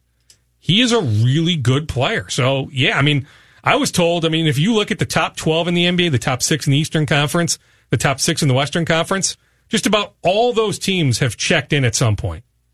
I don't know if the Wolves are real close at this moment to making a trade, but I guess I would not be surprised as we get closer to February 6th if we hear his name more and more. Before we wrap up, anything on the uh, search for coordinators for the Vikings? I still think they go internal. Okay. Adam Zimmer. And I mean, I guess the thing I'm curious about is can Mike Zimmer convince Gary Kubiak to take on that title of offensive coordinator? Then he meets the media every Thursday. I mean, is he ready for for that sort of responsibility? If not, then I think quarterbacks coach Gary's son Klint Kubiak makes a lot of sense. I guess I will be surprised if they hire external. I think the hires, defensive coordinator and offensive coordinator, come internally. By the way, do we have a little breaking news on MLB Network? Uh, we do. We have the. My back is to it. and I was taking pictures of it With just to make Fame. sure I had record. The I final. thought you were taking pictures of me. that too, dude. That's what it looked like, and I got really uncomfortable. Yeah, well, see, yes. and you should have been too. Final voting results for the 2020 BBWAA Hall of Fame balloting. Uh, Derek Jeter gets in with 99.7% Somebody didn't vote for him. of the Hall of Fame vote. Somebody withheld a vote. And uh, you know what? I don't hate that. I think Derek Jeter was just a touch overrated. And Larry Walker gets in with 76.6% of the Good. vote. And his final appearance on the ballot, I don't I don't think Larry Walker is a Hall of Famer, but He's a Hall of Famer. as long as Curt I didn't for a Schilling, long time, but Roger was, yeah. Clemens, Barry Bonds, and the rest of the cheaters aren't on this, and Curt Schilling isn't a cheater. I don't want him in for completely different reasons. But as long as those guys didn't get in, I'm not going to raise a big. How big close stake. did they get? Um, yeah, do you have the percentage? let so it's 75% of the vote needed. Yes. What's the bottom? The voting system is flawed. When a guy like Vin Scully doesn't have a vote, the voting Oh, is a it's- joke. It's Baseball's baseball writers only. school. It's Yeah, so- and people thought- Don't even get me started on on how ridiculous the voting process is for the Baseball Hall of Fame. People thought the PED guys might have the support that they needed Yeah, to get in this year 'cause because it's, it's sort of been growing year by year as far as Clemens and, and Bonds go. What did Bonds get? Clemens got 61%, Bonds got 60.7%. They're still not even close Oh, to the Bonds threshold. fell? They're not even close to the What threshold. did Bonds to get last in. year? I was going to say, what's the increase from 2019? Yeah, I'm not sure. I don't. I Because don't if they keep I'll creeping up, I think eventually both could get over the 75% threshold. Meanwhile, Omar Vizquel, who I know has a a, a, a large uh, group behind him saying he should be a Hall of Famer, I would disagree. He got 52.6%. Yeah, your guy Jayson Stark is is on that bandwagon. that Omar Vizquel should be in. Yes. Bill Mazeroski's in, just boys. man. Bill Mazeroski's in, and Bill, Bill's in for two things. One is, is his glove was fantastic, and two was the home run in what game seven against the Yankees in '61. Is that correct? And that's why Bill's Don't in. look at me. But Bill's largely in Yeah, because but- of his glove, so that's why people. No, I'm I'm just saying the the Vizquel push is real because of that. And my argument against a case like that always is, and people will make the same argument with, with Barry Bonds and say, worse guys than Barry Bonds are in the Hall of Fame. Why are we keeping him out now? And I will say, just because just because they've gotten it wrong in the past doesn't mean I want him to get it wrong now. Like if if who did you say it was Bill Me- Mazeroski? Mazeroski. Mazeroski, If he didn't deserve to be in, Great fielder. don't let Omar Vizquel in because some other guy who didn't deserve to be in got in. Like that's not. We shouldn't be measuring Oh, on the past. yeah. We should just be measuring on whether or not their merits warrant them getting into the Hall of Fame. Let's not repeat the mistakes of our past. Let's not look back and go, well, this guy was a cheater and he got in, or this guy was a racist or a woman beater and he got in. This guy was a subpar player, but he got in. No, let's just vote on what we know now and the merits of these guys and whether or not they deserve to be in. 1960 World Series has his home run in Games Seven uh, off of Ralph Terry of the Yankees in the bottom And of it's the a ninth. legendary call. I, Pittsburgh, just, I couldn't pinpoint yes, the that's exact the year. Uh, yeah, no, it's a good topic, and it is. Uh, I've gotten to the point now where I, I like the shrine and honoring the game, and I've gotten really tired of inducting people because there's so See, many I'm the discussions. opposite. I want to honor It the shouldn't be this sacred ground. Like a guy like to me, Billy Wagner is a Hall of Famer. Oh, so you really open it up? Yeah, I see. would, I'm just if- tired you of the just whole. want to be if the Hall of broadcasters had a ballot, I would almost every year check the maximum ten names. I Really? and some yes. people do that. You just You're want not to be alone. a hall of guys, just a hall of Yeah, do- baseball players, dude. How many guys do you want to put in? I mean, it depends. I mean, Like case Bonds by case, is a Hall of but Famer, but the conversation is also. I would vote for gets Bonds. Very, This is I a would vote for participation ribbon. This is the Hall of Fame, dude. Billy Wagner would have my vote. I need to do a deeper dive on Scott Rolen, but you could maybe sell me on Scott Rolen. You could maybe sell me on Todd Helton. I'm telling you, I mean, minimum Wagner, Bonds, Clemens. I would have voted for Walker. See, Jeter had my vote. You can talk all you want around me about him being overrated. He's a Hall of Famer. no, he's a Hall of Famer. Oh, yeah. He is a Hall of Famer. I just Is, is Slightly he, overrated. Is he a first ballot 100% Hall of Famer? That's my question. hundred percent. I mean, he came close. He I mean, clearly, why does it matter? What, I was you're just gonna either a Hall of Famer or you're not a Hall of Famer. He's a Hall of Famer. The debate of whether or No, not No, but Willie sh- Mays was not. he wasn't unanimous. What year? No, because uh, Like 1978, Mariano, 1979. Rivera, Mariano That was Rivera forever. was the first, right? ever. Yeah. I agree with This is a great discussion. When we're when we're splitting hairs about whether or not a guy should be unanimous or Great if he should be first ballot, it's all kind of who it's all pointless and who cares. Ultimately, are you a Hall of Famer? Do you deserve to be in the Hall of Fame? If you are, give the guy a yes vote, and if not, then no. And I'm okay with the disagreement and where we set that bar, like Doogie and I seem to have. I just I can't I I can't get down with the Roger Clemens and Barry Bonds but you of don't. world getting But you you would keep more guys out just on merit alone. on merit. Yeah, Larry Walker Forget is not cheating. a Hall of Famer. Omar Yeah, so that's where Vizquel you is not I a Hall of disagree. See, Famer. I think Larry Right. Walker is, but I see what Rami's saying. But I think that Larry Walker is. I used to think he wasn't, and then I went back and started to look. He gets dinged for playing in Colorado, but he was a great player, and he was also a great player in Montreal. Real quick, and I know we got to get to a break, and Josh Arnold is on hold for you, Judd. How much do we think this Astros cheating scandal and whoever else ends up getting caught up in it? Because we mm-hmm. know the Red Sox, the hammer's about to be dropped on them. At least we think so eventually. How much do you think that affects the Hall of Fame chances of some of the guys involved in that? I mean, Carlos Beltran mm. arguably had a Hall of Fame career. Bregman was on his way there. Altuve was on his way there. Mm-hmm. They got guys who are on their way to Hall of Fame careers. Do you think this comes up 20 years from now or whenever it is that we're having this discussion about those players? Short answer is yes. Do To you? what extent, to what degree, I don't know. Do you think it holds? But this- it absolutely comes do, up. do you think Dukes that it holds the same weight as the PED steroid discussion does? Because I don't think it does. I think it comes up, Probably but not. I, don't mean, one could argue it should, and maybe even more so. Well, here's the thing: if Al, if But my feeling is to answer your question, no. if Jose Altuve starting in 2020 hits a buck 25, he's not in.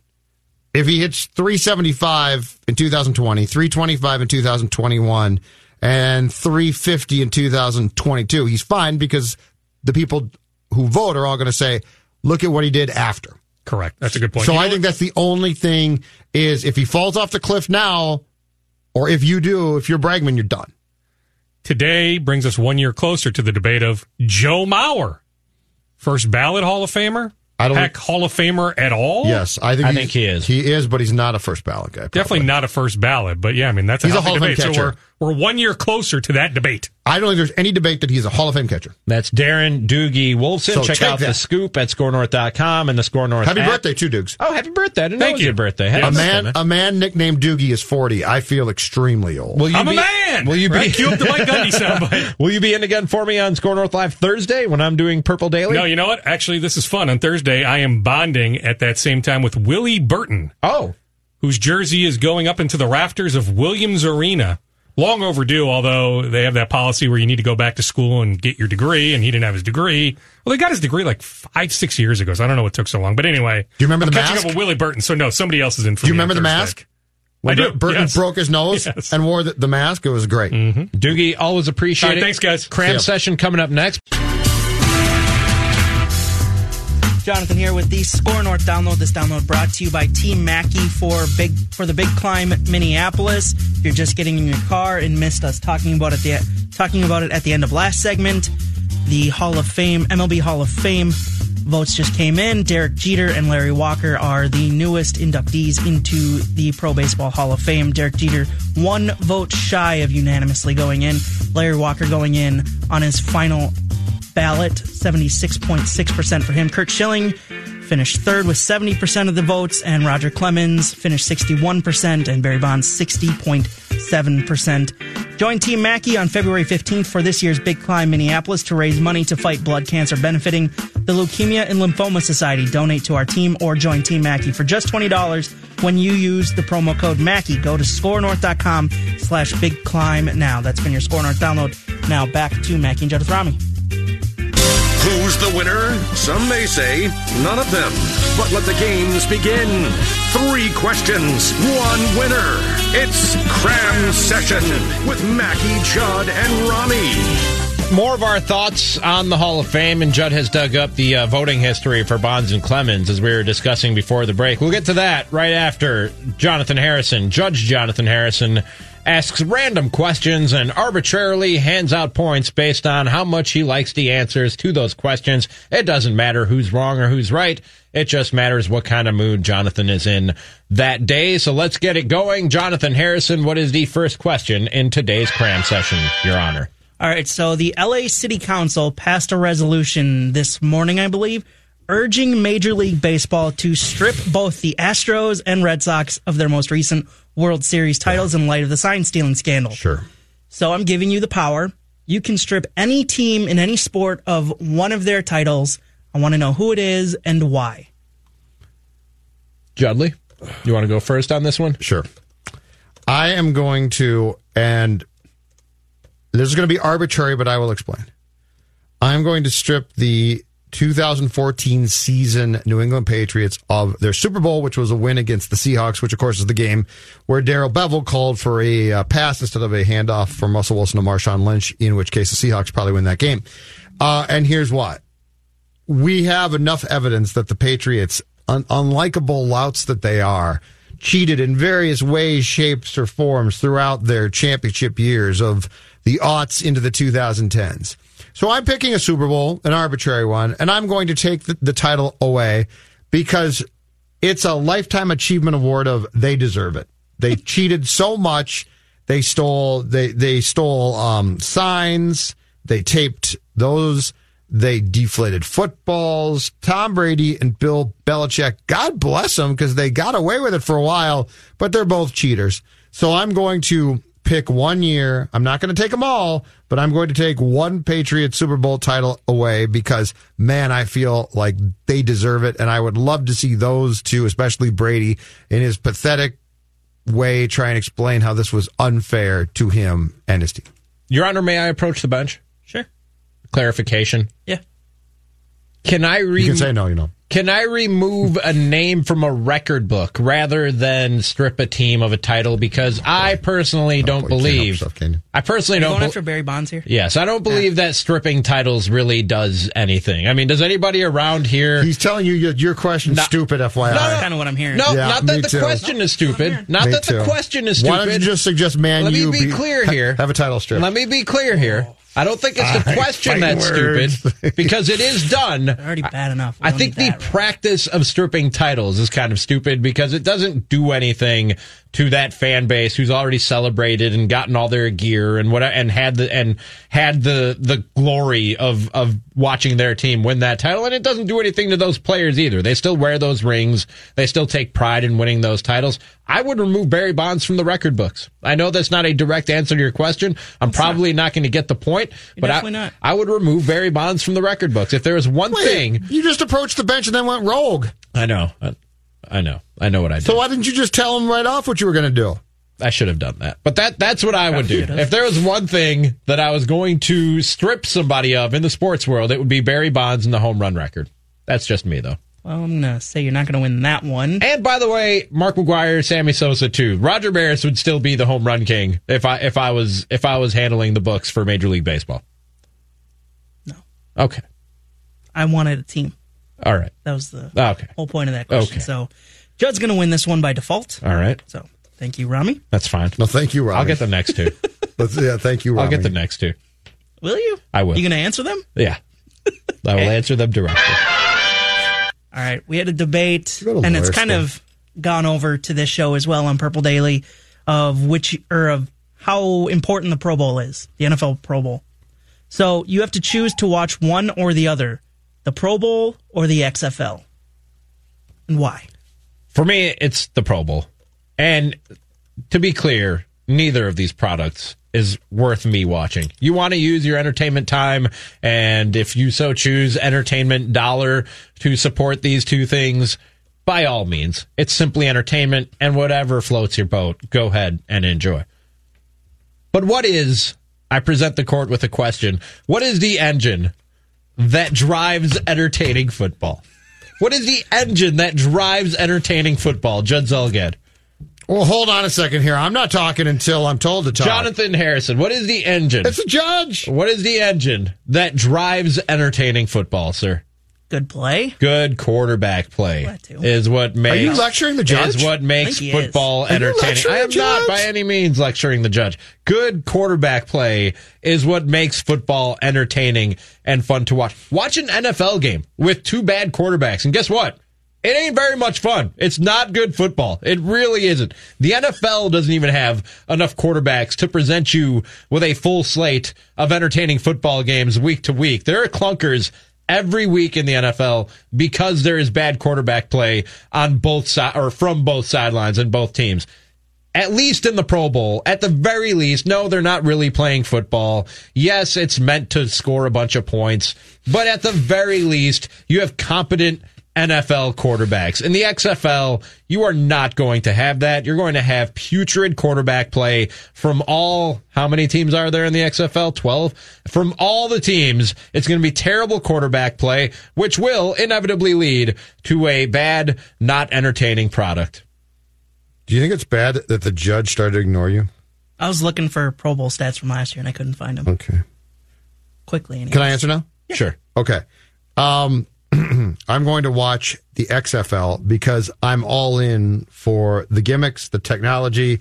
Vince McMahon, this is the XFL. He has to start it that way again, doesn't he? I hope he does. He's really old now, so who, who knows? I'd But just be sad at that. Point. But you know, the Pro Bowl. I've said before. I, I'm only upset right now because Rhodes got elected. But as far as games go, as far as as and, and I'm not saying that I'm going to be a lifelong XFL fan, but am I going to dip in in weeks one and two? Absolutely. I'd be lying to say I wouldn't. So the answer for, for me, Your Honor, is very very simple. It's the XFL.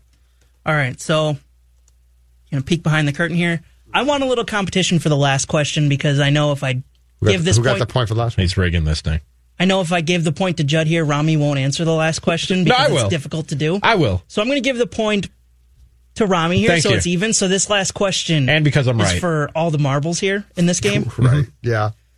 Yeah. So Rami, you get the point there. Thank you. Not that you made Appreciate a it. better argument, but because I want competition for this last question because I know it's a bit He lectured you, but that's fine. Yeah, it's a bit difficult this last question. Okay. I want you to do what is the seemingly impossible.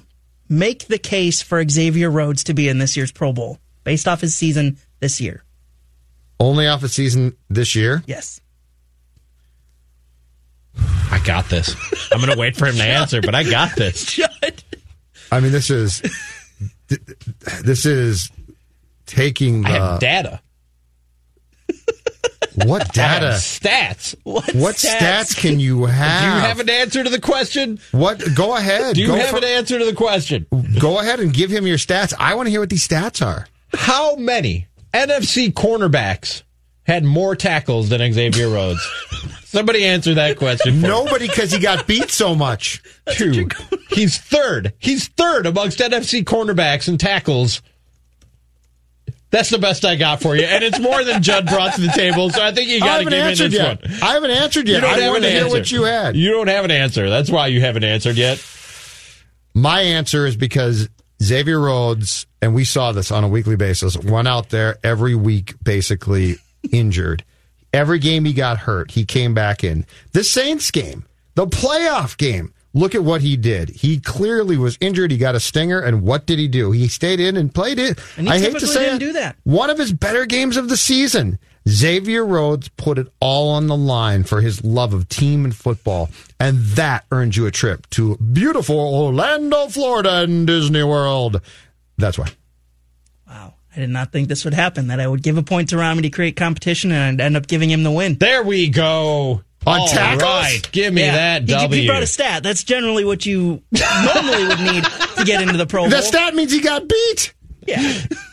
no, he's I just told a, you to do the seemingly he's impossible. a physical cornerback. I gave Judd. you. I gave you. He's a physical the dedication cornerback. of a man to his craft. No.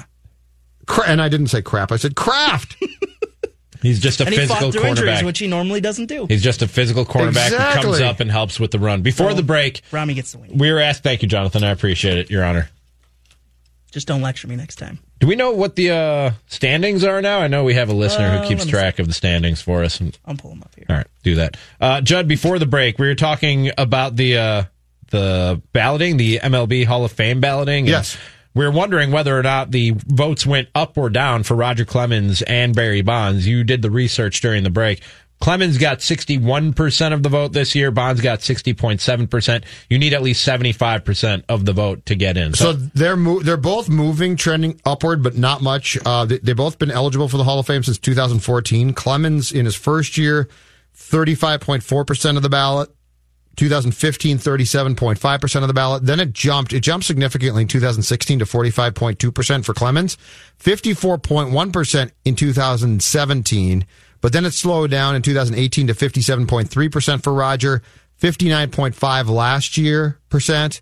So he went up, but he's not trending way up. Bond, same thing. 34.7, 36.8, 44.3, 53.8. So now we're going up and then it stops and goes from 53 to 56.4. And last year he was at 59.1%. So they've both been going upwards, but they're not going upwards at a, at a super quick rate. And so if they were both eligible starting Rami in 2014, that's one, two, three, four, five, six. This was year seven, and you only, and you now get 10 years. 10 cracks at it, 10 right? cracks. So we're now, we're now eight, nine. They're going to have three more. Oh, this is good. I'm not saying they're not going to make it, but they're not, they're not shooting up right now. I really hope they don't make it. I really, really hope they don't I'm make torn it. on this one because they're both they would have both been Hall of Fame players without the cheating. Um, but I'm so conflicted on, on Halls now We and say how that. votes are done. We say that. They would have been Hall of Fame, Hall of Fame players Barry, without Bond- cheating. Barry Bonds But- is without a doubt. But like have- his Pittsburgh years when his head was small, he No, was I know, phenomenal. I know. I love Barry Bonds a lot like Pete Rose. Like it, that was a You, base. you loved him. Loved So Barry they broke Bonds. your heart. You're mad. Yes. This is that. That's the problem. So you need therapy because some people You need will baseball therapy. Some people will will will you know, be in, be in love from a sports standpoint with the player, and that blinds them. So when something like the Barry Bonds steroid scandal comes up, they defend him to to the death. You know what I mean? I'm the exact opposite. If I'm if if you're my guy and you do something to let me down, I am that much harder on you in ter- in terms of So the you feel penalty, the punishment. I, f- I feel li- I feel lied to. Yeah. Yeah. I feel like I was lied to that they were these were guys who I rooted for and they turned out to be fraudulent. I mean, Barry, we say they would have been Hall of Famers without steroids. Do we know when Barry Bonds started cheating? Do we have a clear timeline? I'm gonna guess on it- when Barry Bonds started cheating. I- I'm going to guess from the expansion of his body at some point after he got to San Francisco, and the guy who played in Pittsburgh would be in Cooperstown. And we don't know when Roger Clemens started But here's the cheating. other problem, 'cause though. He always had a giant head. So we can't even go by the size we, of his head. We also don't know how many guys who are getting into the hall cheated as well. See that that's my problem with the whole thing about about players being inducted is we don't know who cheated and who didn't, and we'll never know. And that's why I'm all about honoring the game itself. But we go on what we the know. history, right? But I'm just not for a- awarding people. I'm for saying this is your museum, this is the game. Here are your great players, but we're not going to make any of you special. We're going to have um, shrines to the game itself. I think they're. I'm not worried about people. I think the Hall of Fame does two things. One, it chronicles the history. That's the most of the important game. me. That- but that's what I care about. the, but to me, the bust, the actual induction and the bust yep. of the player, yep. that's honoring and celebrating that player. Yeah, and I'm I've and I don't want to honor or celebrate Roger Clemens or Barry Bonds but I become Pete Rose. disinterested in celebrating the players, and I, I like to celebrate the game. But I would take I would take the late '90s and have a shrine to this is what they did. Oh, there is. They cheated, right? But that's that's all I care about now. So the summer of '98 for a lot of people is great. Honor it and say these guys flat out cheated, but it was fun. See, I would mark the history, I would tell the history, but I don't feel a need to honor it. And there is there is Yeah. there is a plaque in the Hall of Fame that sort of spells out. But like if you stop the, with this the whole thing- steroid era, Yeah. and that I'm fine with. That I'm fine with And because I that, like that. That does one of the two things that I said the Hall of Fame should do is tell the history, Right. But honoring and celebrating guys by inducting them, giving them the podium so they can get up there and, and give a speech. Too long, too. Yeah. and and, and always too long and, and applaud them and celebrate them. I don't I don't I don't understand why we would do that for these guys. They they are they are a black eye on the game. Barry Bonds is a black eye on the game of baseball. Roger Clemens, Sammy Sosa, any convicted steroid user who did historic things, who changed the record books, is a black eye But- on the game, and I don't see any reason to celebrate them. My problem is I don't think we know enough about who exactly cheated and who didn't, so it gets murky. So I'm all for let's do what you were saying, which is have plaques about seasons and honor years that were fun and spell the, the thing out. And if we never honor an individual again, I don't care.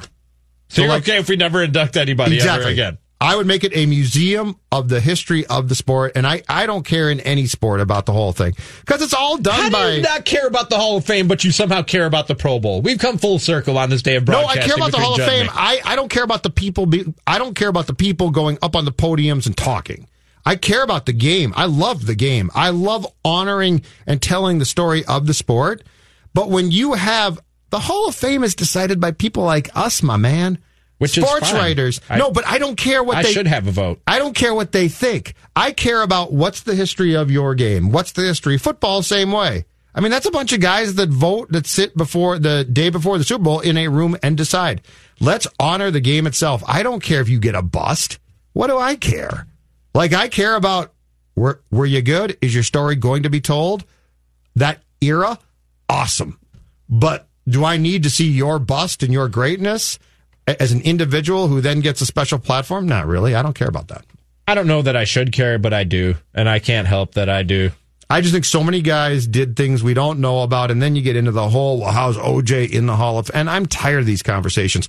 OJ Simpson's career should be marked in the Hall, but I'm tired of the whole thing of they should take his pla I don't care. Then take his bust out. Yeah, the argument of they got it wrong in the past, let's get it wrong again, it just doesn't hold. So let's not me. give you the chance to get it wrong. Or let's just take out the guys. No more speeches. Or we could just take out the guys who shouldn't be there, and then that argument literally never holds water ever again. It's an interesting discussion. We we uh, we're gonna wrap this thing up, and we'll be back tomorrow. It's Mackey and Judd with Rami. Find us skornorth.com, SKOR North app, wherever you get your podcast. Whether it's Baker's Simple Truth Turkey or mac and cheese with Murray's English Cheddar or pie made with fresh Cosmic Crisp apples, there are many dishes we look forward to sharing during the holidays. And Baker's has all the fresh ingredients you need to turn today's holidays into tomorrow's memories. Baker's, fresh for everyone. Get more ways to save at the Buy Five or More Save $1 each sale. Just buy five or more participating items and save a dollar each with card. Baker's, fresh for everyone.